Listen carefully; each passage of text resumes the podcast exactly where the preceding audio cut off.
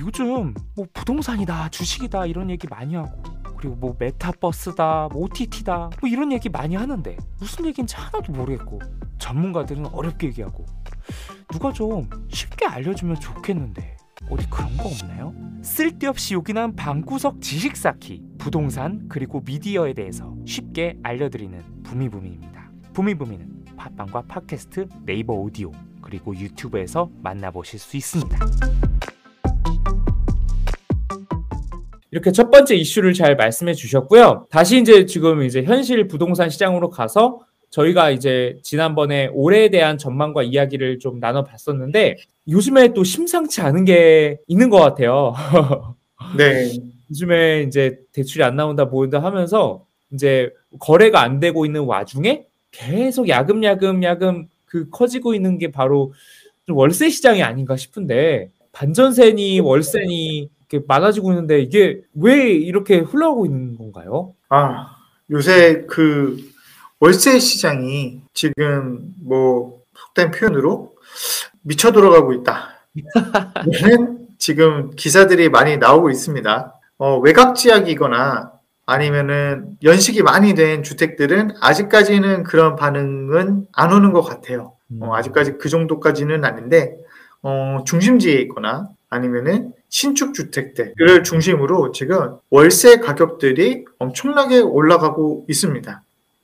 그리고 특히 작년 초에 비해서 더 길게는 19년도부터 시작을 해서 계속적으로 지금 월세가 올라가고 있고요. 특히 21년도에는 그 월세 가격이 되게 큰 폭으로 올랐고, 근데 지금까지만 오른 게 전부가 아닐 것 같다. 앞으로도 계속 오를 것 같다라는 것이 지금 현재 좀 월세 시장의 분위기입니다.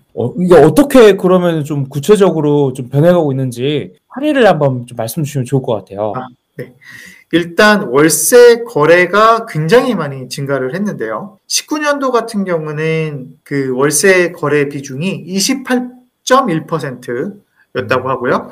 20년도 같은 경우는 31.1%. 그래서 계속 올랐는데, 지금 그 요번에 12월 달 21년도 12월 달 같은 경우 보니 월세 거래 비중이 서울 기준입니다. 서울 기준으로 41.96%가 월세 비중이라고 해요. 전체 전월세 시장 중에서. 그렇다는 얘기는 지금 20년도 그 서울 평균이 31.1%였는데 지금 12월 달이 41.96%라는 건 10%가 지금 월세가 늘어났다는 얘기거든요. 네.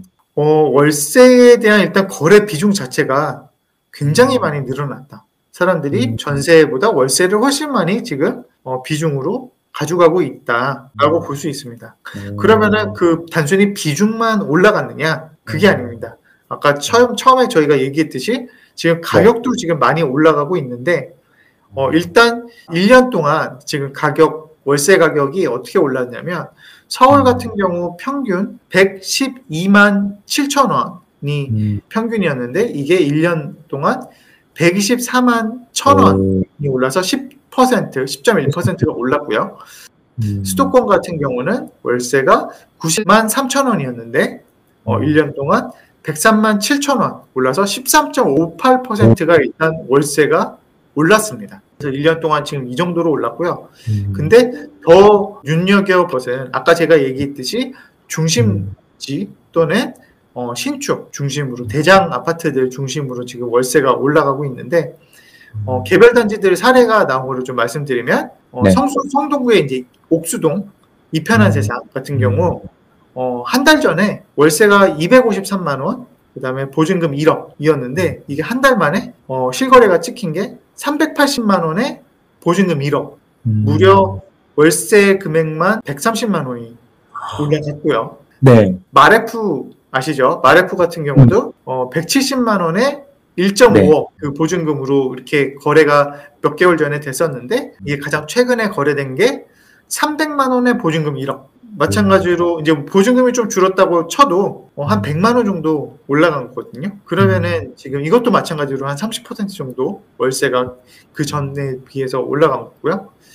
그럼 서울만 그러냐? 서울만 그런 것이 아니고요.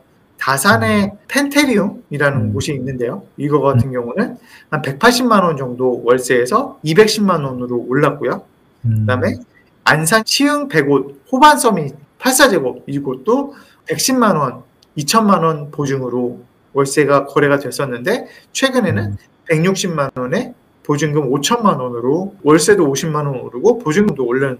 그래서 굉장히 지금 제가 소개시켜드리는 단지들이 대부분 30% 또 20~20%씩 지금 올랐거든요. 그래서 이렇게 봤을 때 지금 서울 중심부 신축, 그 다음에 신도시나 이제 그 수도권에서도 신축들은 되게 큰 폭으로 지금 최근에 많이 올라가고 있다라고 좀 보여주고 있습니다. 와, 저는 깜짝 놀란 게 아까 말씀 주신 게 뭐 그때 강남 아파트가 아니라 옥수동이랑 마포구, 물론 거기도 굉장히 좋은 상급지 지역이긴 한데 강남이 아닌 지역에서 월세가 이렇게 거의 막 300, 400이 나온다는 게 와, 네. 저는 뭐 2년 월세는 어디 뭐 샌프란시스코나 뉴욕에서나 존재하는 월세인 줄 알았거든요.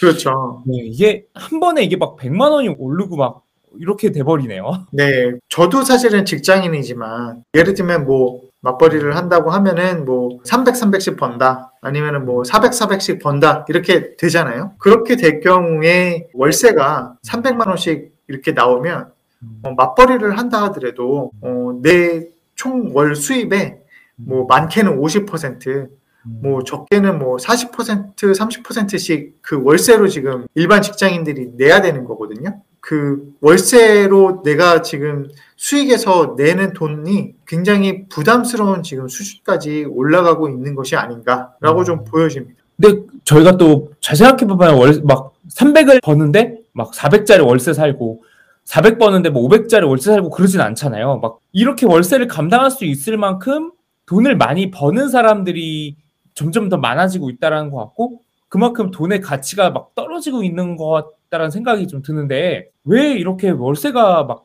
늘어나고 있는 걸까요? 아, 일단은 그 십진호님 말씀하신 것처럼 네. 돈의 가치가 떨어지고 즉 무슨 말이냐면 인플레이션이 일어나고 있는 것도 맞는 것 같습니다. 지금 뭐 집값이 수년 동안 계속적으로 올랐잖아요. 근데 사실 집값만 오른다라고 사람들은 특히 이제 무주택자들이나 하락론을 이제 바라보고 계신 분들은 왜 집값이 저렇게 오르지? 라고만 생각을 하셨는데 사실상 물가가 오른 거고 인플레이션이 발생을 한 거고 이거는 단순히 자산시장에서만 그게 되는 것이 아니라 결국은 자산시장이 오르면 우리가 보통 필수적으로 쓰는 그런 생필품이나 아니면은 그런 뭐 달걀값 뭐 이런 것들도 오르겠지만 당연히 집세도 따라서 같이 필연적으로 올라갈 수밖에 없는 거거든요. 아무래도 그런 현상들이 있을 것 같고요. 이거는 좀 거시적으로 이제 봤을 때에는 당연히 이제 그렇게 흐름이 간다라고 얘기를 할 수 있는데요. 그거 외에 이제 좀 스콥을 좁혀서 부동산 시장에 관련돼서에만 찾아보자면 제가 좀 생각을 했던 건 한 6가지 정도 이유가 있었습니다. 네. 일단 첫 번째는 대출을 제한을 했던 게 지금 가장 큰 문제인 것 같아요. 그 전세 대출을 지금 못하게끔 되어 있잖아요.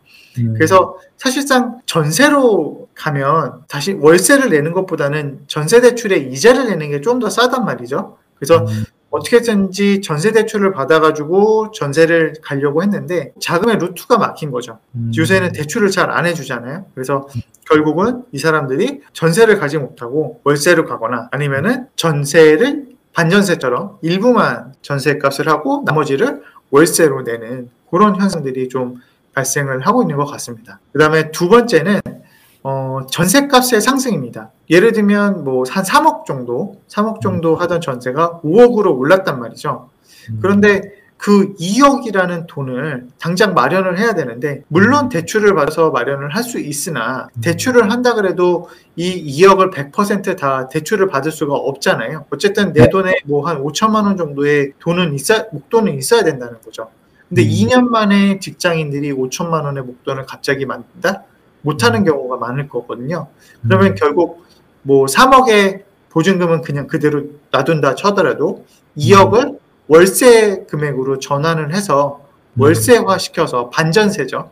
반전세로 이제 이렇게 전환을 해서 어쨌든 임차로 들어가서 산다라는 부분이 이제 두 번째 전세값 상승. 가장 또 중요한 요인 중 하나가 될 거고요. 이 두 가지는 수요의 측면에서라고 좀 볼 수 있을 것 같습니다.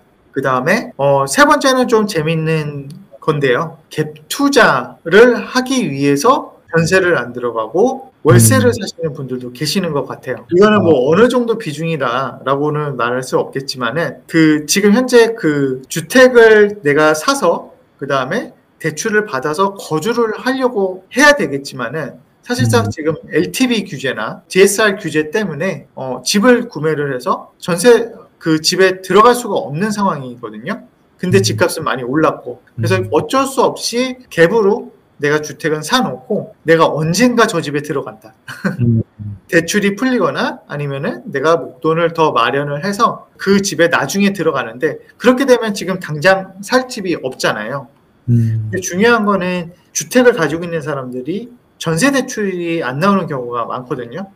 조건을 따져봤을 때. 그런 분들이 결국은 전세를 들어가지 못하고 월세로 이게 뭐 투자의 목적으로 목돈을 마련하기 위해서 월세로 들어가는 경우도 있지만 투자를 해서 결국 그 주택을 매수했기 때문에 결국 전세 대출이 안 나와서 월세로 들어가서 사는 그런 케이스들도 있다고 볼 수 있습니다. 그래서 수요 측면에서는 이렇게 세 가지를 봤고요. 근데 공급 측면에서 보자면 임대 매물이 일단 실종됐습니다. 잘 아시다시피 지금 임대차 3법 때문에 더 이상 지금 임대 매물들은 점점 사라지고 있거든요. 결과적으로 뭐 월세, 전세만 오르는 것이 아니라 월세도 그냥 똑같이 오르는 거죠. 물건이 없기 때문에. 아까 얘기했듯이 수요자들은 더 늘어나는 요인들이 많은데 주택을 공급하는 요인은 줄기 때문에 월세가 됐든 전세가 됐든 어쨌든 매물이 점점 감소를 하고 있습니다. 그리고 특히 더 중요한 건 올해 하반기 되면 더 많이 이제 줄어들겠죠. 그다음에 이제 또 하나는 보유세 강화입니다.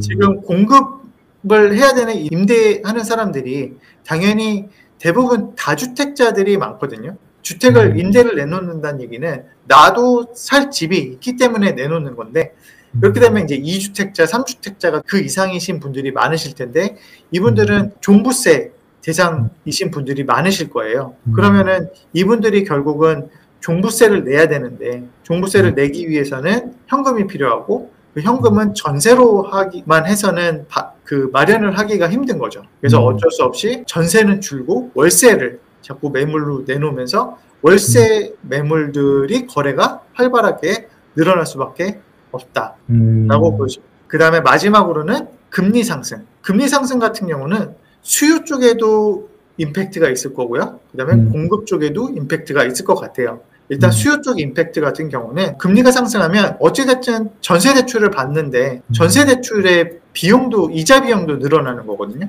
수요자 입장에서는 물론 이제 전세 대출 그 이자가 더 싸겠지만 월세보다 그래도 어쨌든 그 전세 대출 이자의 비용이 늘어나면서 월세로 좀 넘어가는 뭐 반전세라도 좀 월세로 조금 넘어가는 그런 수요들이 생겨날 수밖에 없을 거고요.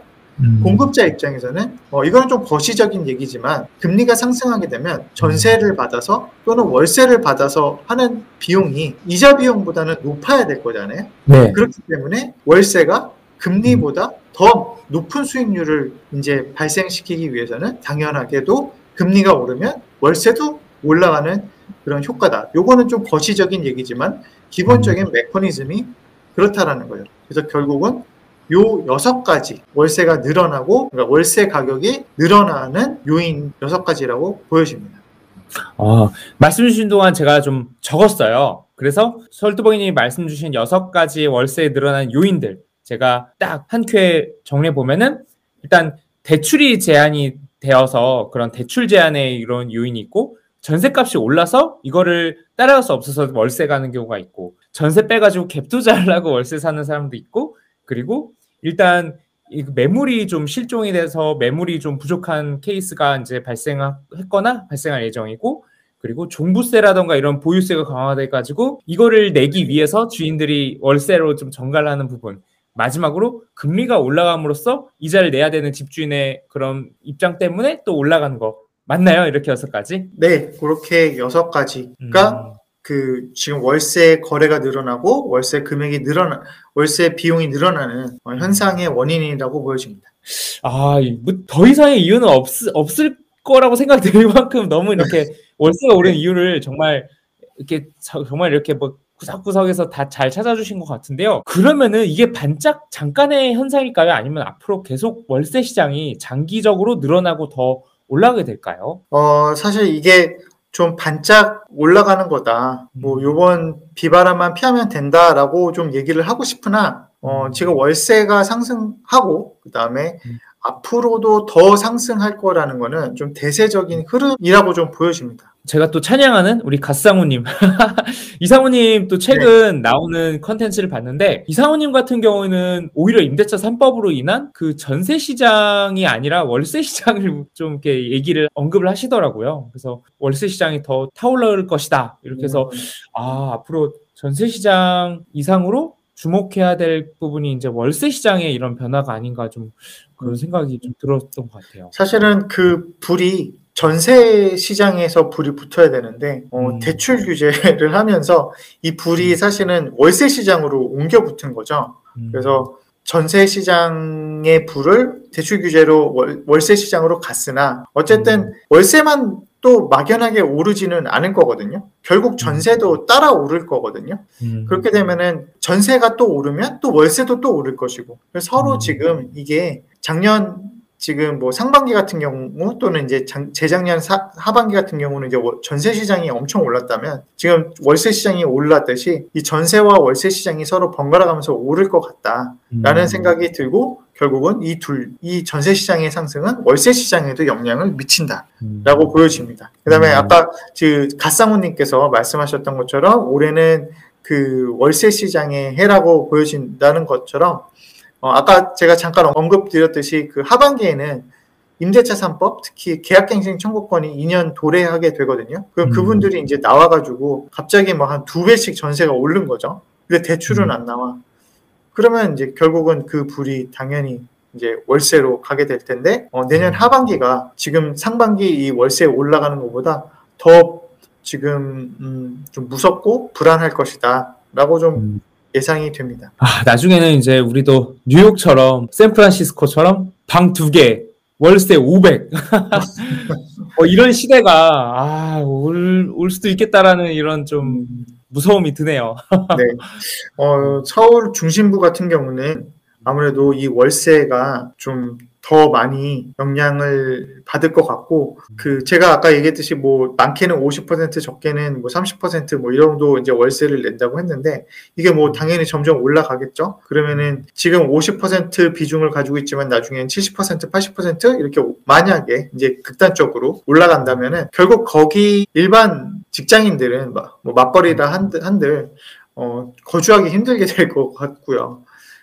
점점 더 이제 내가 월급을 받아서 그 임대인들에게 그 임대료로 납부를 하는 그런 메커니즘으로밖에 갈 수밖에 없지 않을까라는 좀 씁쓸한 생각도 들기도 합니다. 직장인인 제 입장에서 그것 참 좀 안쓰럽고 저도 좀 이제 걱정이 되는 부분이기도 합니다.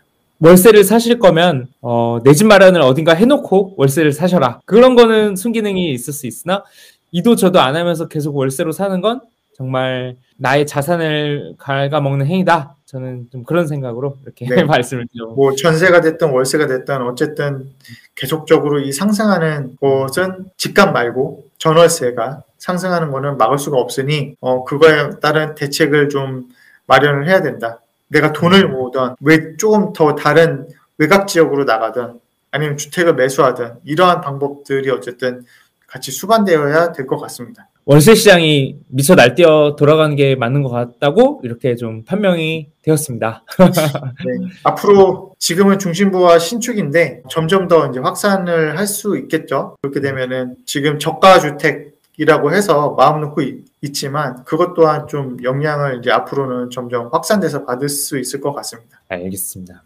오늘도 이렇게 또 쓸데없이 욕이나 했는데요. 부동산 미디어 업데이트를 들고 새롭게 찾아오도록 하겠습니다. 부미부미는요. 팟빵과 팟캐스트, 네이버 오디오, 그리고 유튜브에서 만나보실 수 있고요. 매주 월요일 유튜브와 네이버 오디오에서 라이브로 만나보실 수 있습니다.